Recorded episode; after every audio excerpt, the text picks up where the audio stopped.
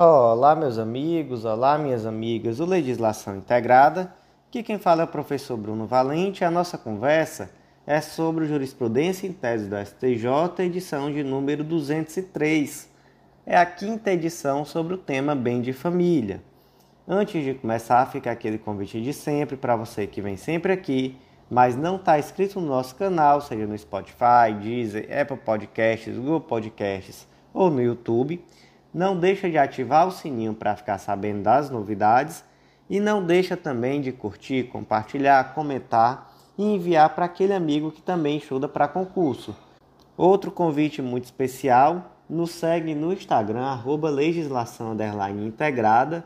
Lá todo dia tem novidades sobre temas jurídicos. E por último, o mais importante de todos os convites de hoje, acessa legislaçãointegrada.com.br Lá você vai conhecer o Clube da Lei, nosso clube de membros, que está com uma oferta super especial de Black Friday. O plano semestral está saindo por 217 reais. e por só 20 reais a mais você garante o ano inteiro de acesso a todos os nossos planos de leitura, materiais atualizados semanalmente, enfim, tudo que você precisa para um estudo completíssimo, atualizado, organizado de lei seca e jurisprudência. Então, não deixa de acessar e vem fazer parte que eu te aguardo no nosso clube. Então, sem mais delongas, vamos para a primeira tese do dia. Tese 1. Para se reconhecer a impenhorabilidade do bem de família, não é exigido que o devedor prove que o imóvel onde reside é único de sua propriedade. Essa tese 1 vai ser analisada em conjunto com a tese 4. Tese 4.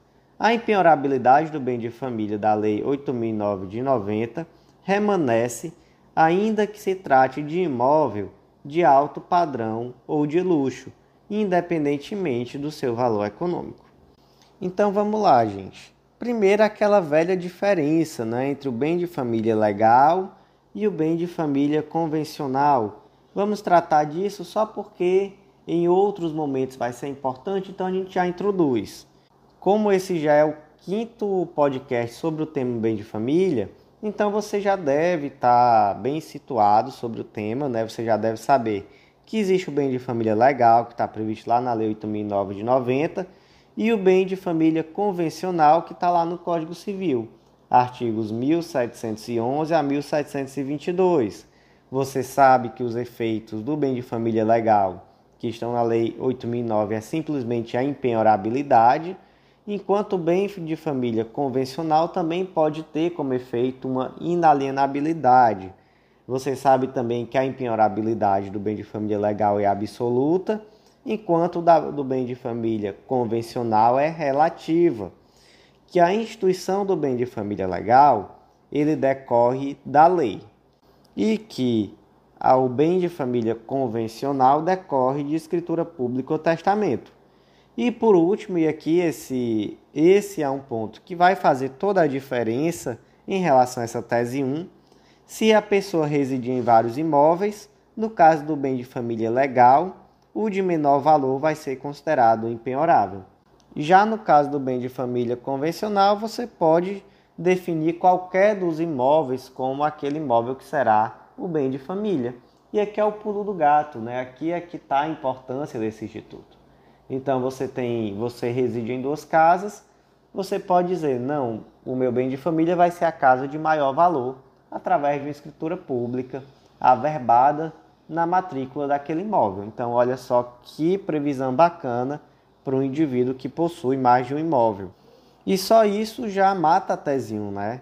Você diz aqui, ó, para se reconhecer a impenhorabilidade do bem de família, não é exigido que o devedor prove que o imóvel onde reside é único de sua propriedade. Então, aqui a gente já viu inclusive como é que funciona, né?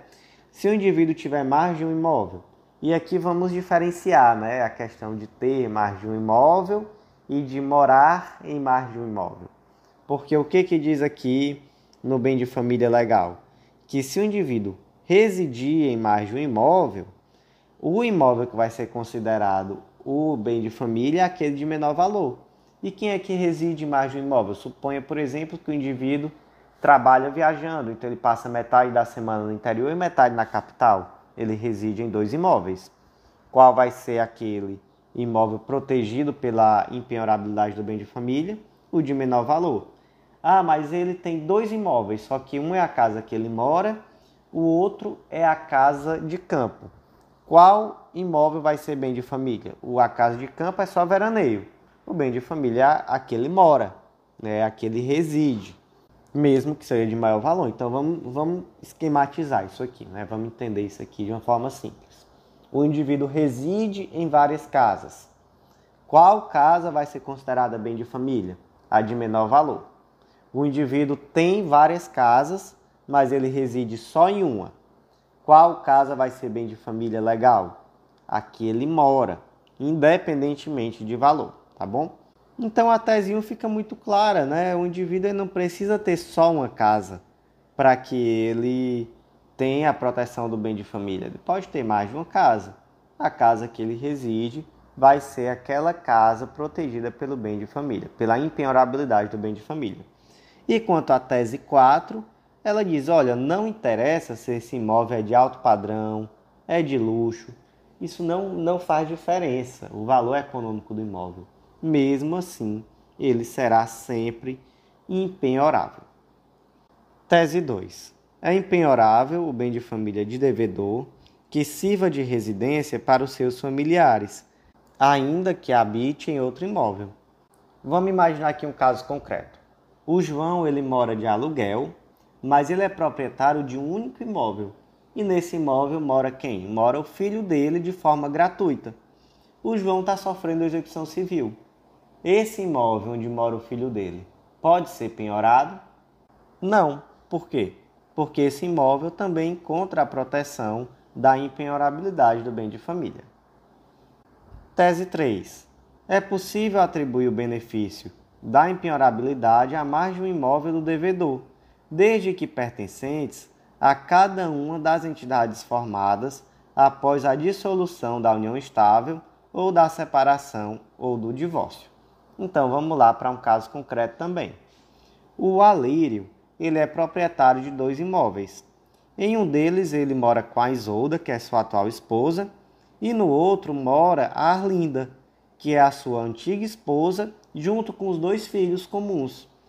E aí o Alírio está sofrendo execução civil. Algum dos imóveis pode ser penhorado? Vamos aqui para o caso concreto de novo. Né? Ele mora em um imóvel com a atual esposa. No outro imóvel mora a antiga esposa com os filhos. Imagina que ele saiu de casa desse outro imóvel, se casou novamente e comprou uma casa nova onde mora com a atual esposa. Algum dos imóveis pode ser penhorado? Não.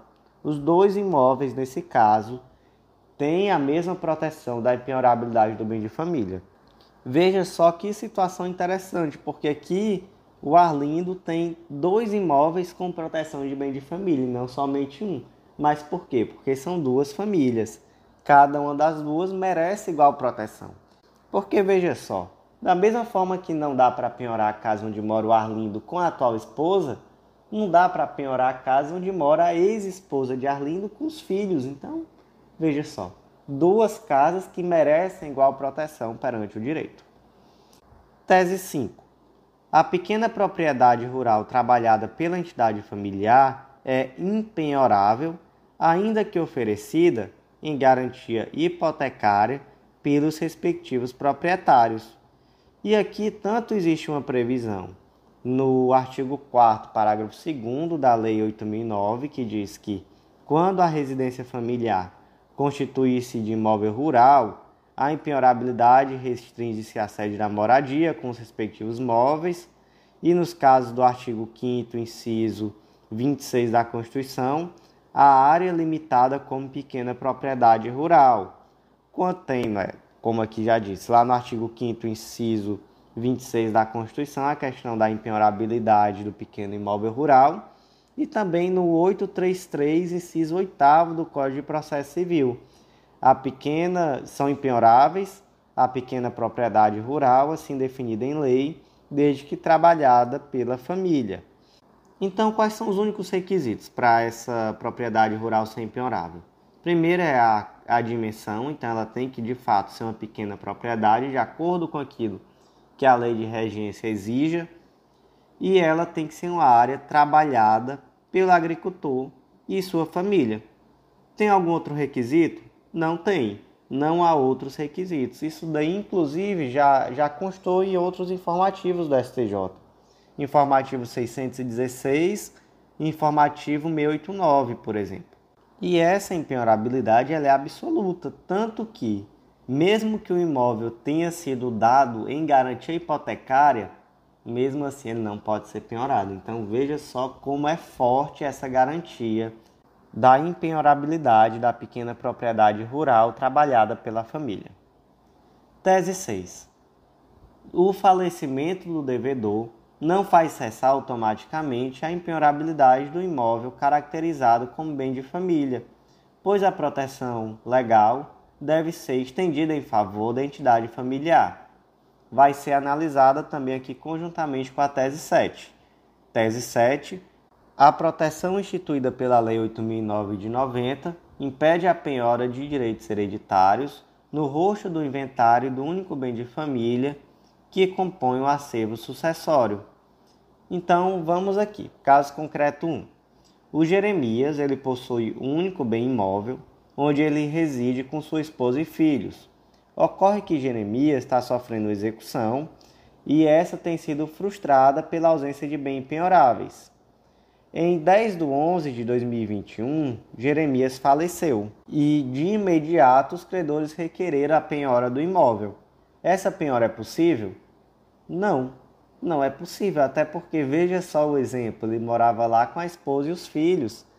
E aí, quer dizer que a esposa e os filhos não merecem a proteção da penhorabilidade do bem de família? Então veja só, a morte do devedor não faz cessar automaticamente essa impenhorabilidade. É necessário primeiro ver em que situação estava esse imóvel, se esse imóvel continuará sendo habitado por outras pessoas que são herdeiros. Então, nesse caso concreto, temos uma situação em que permanece o bem de família mesmo após a morte. Agora vamos para o segundo caso concreto. O Nabucodonosor faleceu em 10 de 11 de 2021. Ele deixou um único bem imóvel, que foi uma casa, onde residia o seu único herdeiro, Jeremias, bem como a nora e os netos. O Jeremias deu início ao inventário e ocorre que o Jeremias ele está sofrendo execução civil. Então veja só, o Jeremias é o único herdeiro e quando ele deu início a esse processo de inventário, os credores deles ficaram sabendo e de imediato foram lá e pediram a penhora no rosto dos autos dos direitos hereditários. É possível essa penhora? Não é possível, né? Por que, que não é possível? Porque o Jeremias ele também reside na casa. Então, o direito hereditário dele é, a própria, é o próprio fundamento da habitação dele nesse imóvel. Logo, esse imóvel é impenhorável e não é possível a penhora no rosto dos autos. Ah, mas se fosse um inventário que tivesse vários bens, que tivesse carro, que tivesse casa, que tivesse dinheiro. Não, mas ok. Aí você até pode se empenhorar no, no rosto dos autos os direitos sucessórios e posteriormente você vai conseguir realizar a penhora daquilo que for necessário, mas não do bem de família. Né? O bem de família ele permanece impenhorável mesmo após a morte. Tese 8. É penhorável o bem de família ofertado como garantia para ingresso de programa de recuperação fiscal, refis, quando o devedor atua de forma fraudulenta, com abuso de direito de propriedade e manifesta violação da boa-fé. Como a gente viu, gente, uma das características do bem de família legal é que se trata de um direito irrenunciável. Só que essa irrenunciabilidade deve ser lida junto com a boa fé. Até porque, veja só, o imóvel bem de família ele pode ser vendido, ele não é inalienável. Ele pode ser vendido a qualquer momento, ele pode ser dado em garantia. E aí nessas situações realmente não há o que se falar em proteção de bem de família, quando o indivíduo ele age às vezes até mesmo de má fé, buscando é, dá em garantia imóveis que são protegidos pela imperabilidade do bem de família, como um subterfúgio para depois não pagar as dívidas e se livrar. E nesse caso concreto, esse rapaz fazia isso bastante, que foi aqui no RESP 1.200.112 do Rio de Janeiro. Então ele já tinha feito isso em empréstimo bancário, dado bem garantia, era bem de família, e agora ele estava fazendo isso para ingresso em um programa de refis. Deu um imóvel bem de família em garantia e depois veio dizer que o imóvel era inalienável. E aí o STJ disse: não, senhor, você não pode ficar dando o seu imóvel bem de família como garantia de dívidas e depois está aqui alegando que esse imóvel tem proteção de bem de família e é inalienável. Tese 9. Os móveis que guarnecem o bem de família são impenhoráveis, excetuados aqueles em duplicidade, por não se tratar de um necessários à manutenção básica da unidade familiar. Então, gente, lá no artigo 1 da Lei 8009, diz que não só o imóvel residencial que é impenhorável, mas também os móveis que o guarnecem. Vamos ver aqui, na verdade, o parágrafo único do artigo 1 a impenhorabilidade compreende o imóvel sobre o qual se assenta a construção, as plantações, as benfeitorias de qualquer natureza e todos os equipamentos, inclusive os de uso profissional, ou móveis que guarnecem a casa, desde que quitados. Vamos para um caso concreto? A dona Lindu possui um único imóvel, onde ele reside com a sua família. Trata-se de uma casa ampla, guarnecida por vários móveis e eletrodomésticos. A título exemplificativo, a casa possui cinco televisões e duas geladeiras, além de quadros de razoável valor financeiro. Dona Lidu, entretanto, está sofrendo execução. Os credores, cientes da impossibilidade de penhora do imóvel, requereram a penhora dos móveis que guarnecem a casa em duplicidade, por exemplo, a penhora de quatro televisões e uma geladeira, além das obras de arte encontradas na casa. O pedido é viável?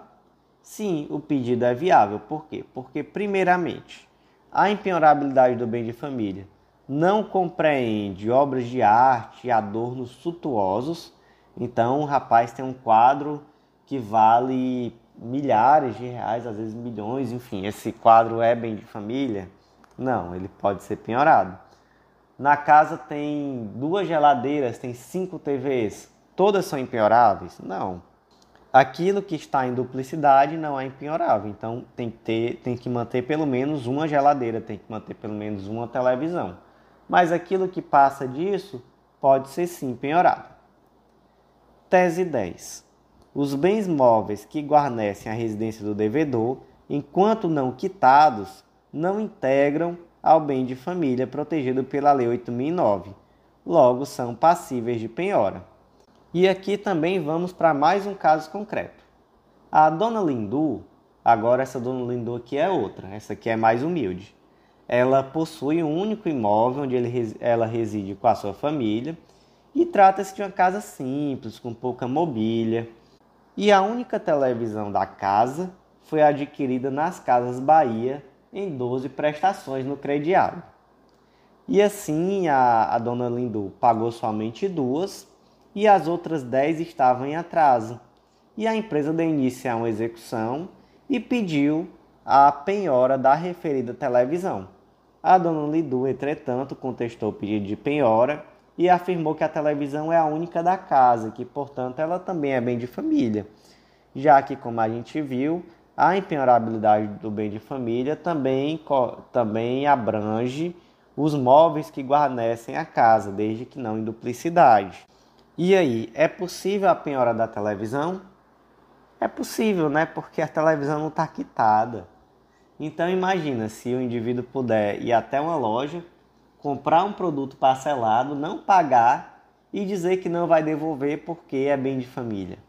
Realmente não é a isso que se presta a proteção da impenhorabilidade do bem de família. Então, nesse caso aqui, é possível sim a penhora até por uma questão de boa fé, inclusive porque a impenhorabilidade ela se refere a bens quitados. Agora, naturalmente, essa questão do bem não estar quitado é algo que pode ser alegado pelo credor, pelo credor daquela dívida específica, não é melhor dizendo. Então, não pode vir o João da bodega pedir a penhora do da referida televisão dizendo que ela não está quitada junto às Casas Bahia. João não tem nada a ver com isso. Né? Aqui se trata de algo da relação da dona Lindu com a Casas Bahia, tá bom? Então, Não confunda também alhos com bugalhos. A proteção é em relação a bens quitados, mas isso aqui vai dizer respeito à relação específica da dívida daquele bem com a empresa, tá? Com a empresa ou com a pessoa que seja. Então, meus amigos, por hoje foi isso. Eu agradeço muito a você que ouviu até o final. Lhe convido a sempre vir aqui ouvir nosso podcast, curtir, compartilhar, comentar e enviar para aquele amigo, porque ajuda muito na manutenção desse trabalho. Te aguardo no nosso próximo podcast. Até lá!